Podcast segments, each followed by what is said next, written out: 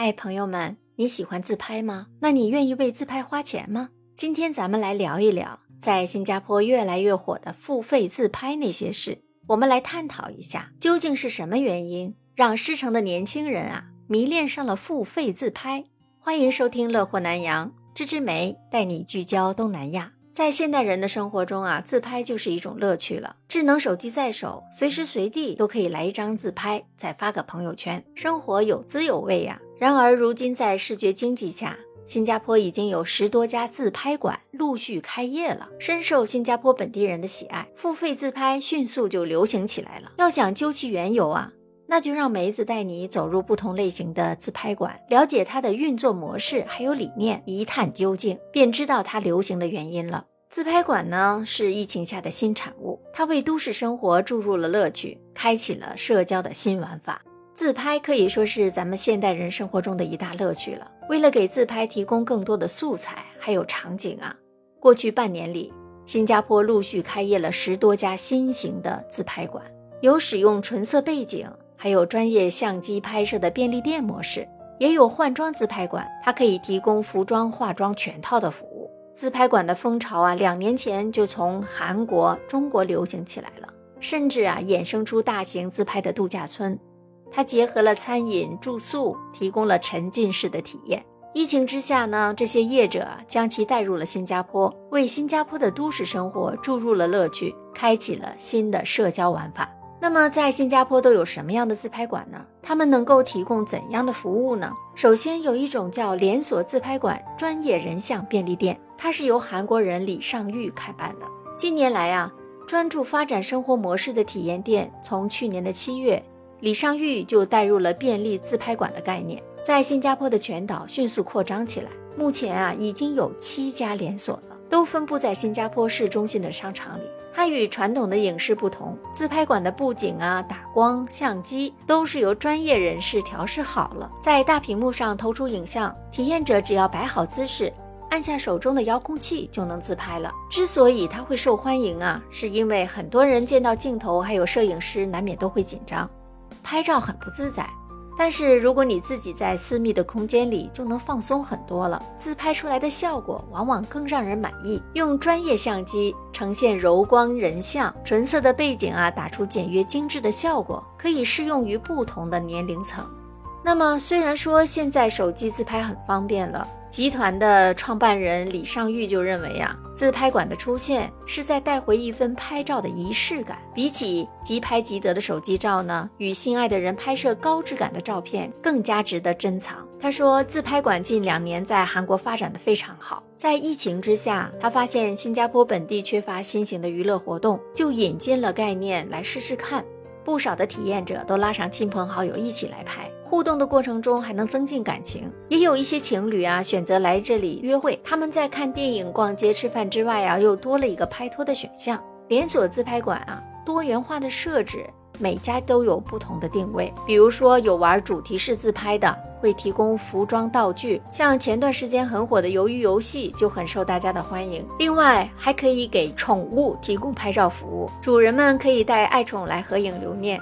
还有一种是主打为孕妇妈妈拍摄孕期记录照的。目前啊，他们正在筹备中的是身材记录馆，这个是时下韩国正在流行的一个概念，拍照记录自己的身材变化，打卡健康生活。不久啊，在新加坡也能体验到了。另外一种啊，是换装自拍馆，需要更大的场地布景，并且提供化妆造型服务。其实从去年十二月就开业的爱玩基地。就占地六千三百平方英尺，它是新加坡本地规模最大的场馆。它一共有一百多个自拍点呢，比如说浪漫星空房、怀旧校园风、黑白二次元、敦煌汉服古风，还有日本和服歌姬，甚至还有摆着麻将桌的中华风，以及张贴着怀旧海报的港风空间等等。这种社交空间啊，是以主题转换为卖点的。体验者多用手机自拍，自己来策划自产的内容。有的新加坡人和家人朋友专程拿年假来体验，为自己拍照庆生日。他们尝试不同风格的背景，比如说校园风，一起在化妆间挑选衣服，享受妆造的服务。他们说呀，以前跟朋友聚会不是唱歌就是玩桌游了，现在又多了一个新的活动。大家也在拍照互动的时候啊，更加了解彼此的喜好，关系就会更进一步了。除了个人，还会有视频公司来自拍馆拍摄呢。这里成了创意群体的打卡点，固定在一个地方啊，就有很多场景可以拍了。爱玩基地的老板唐女士认为啊，自拍馆最核心的并非是拍照的本身，而是客群。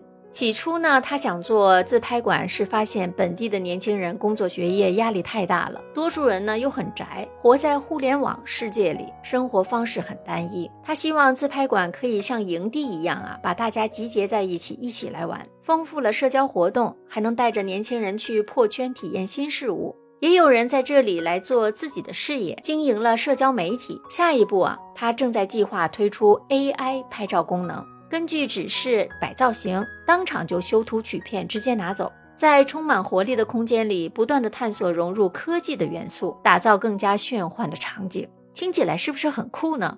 我觉得很酷。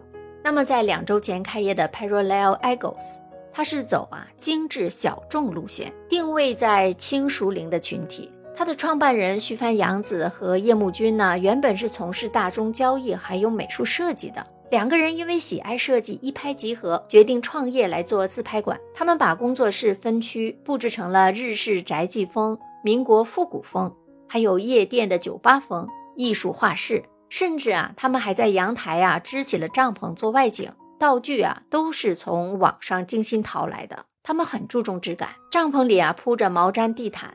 虽然是置身新加坡，却能拍出摩洛哥度假的感觉。为了增强沉浸式体验啊，他们融入了小说创作，为每个场景写故事。体验者读小说进入情节之后，换装拍照就更有感觉了。在徐帆杨子看来呀，场景的设计不只是为了拍照，也在反映了都市人的生活状态。比如画室青年在梦想与现实之间的纠葛，酒吧里邂逅的爱情，通过换装拍照与内心对话，与另一个平行时空的自己相遇。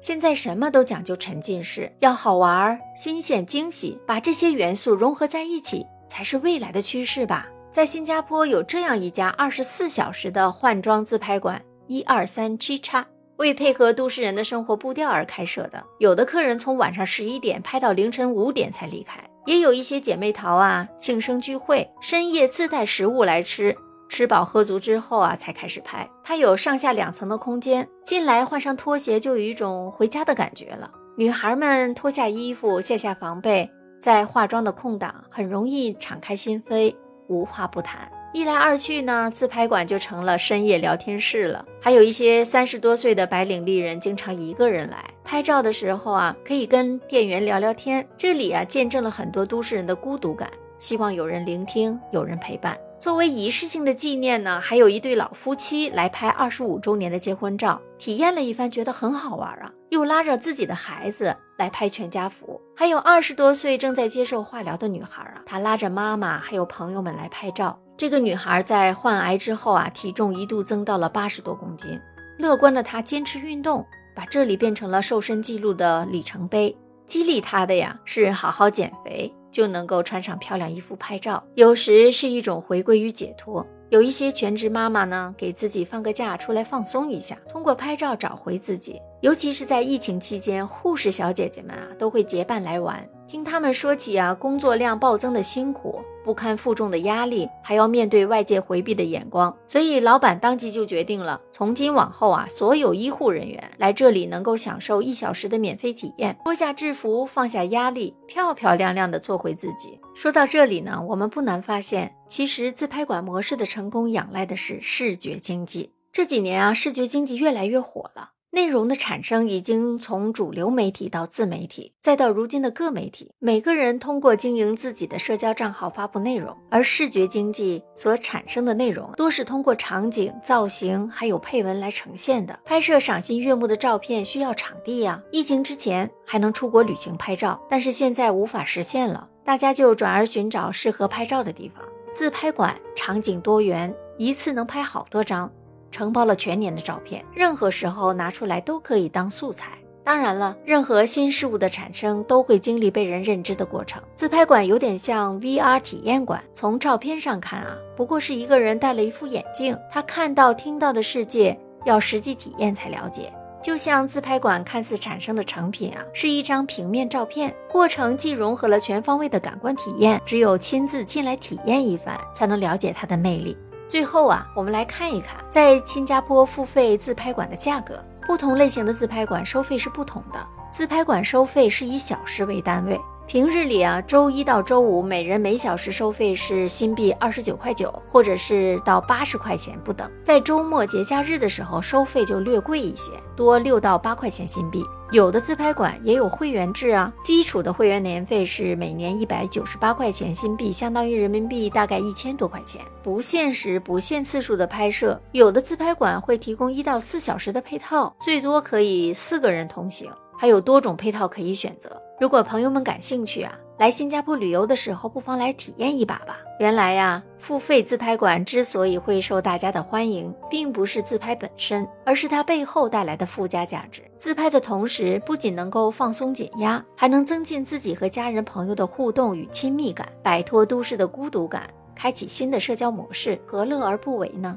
花上个几十块或者是几百块，让身心得到最佳的体验。是很值得的，这就是视觉效益吧。关于新加坡付费自拍馆的分享话题就到这里了，感兴趣的朋友啊，也去自拍馆体验一下吧。朋友们有什么想法，欢迎在评论区留言。如果你在国内也有到自拍馆的体验，快来跟我们分享一下吧。感谢你的聆听和支持，我们下期节目再见，拜拜。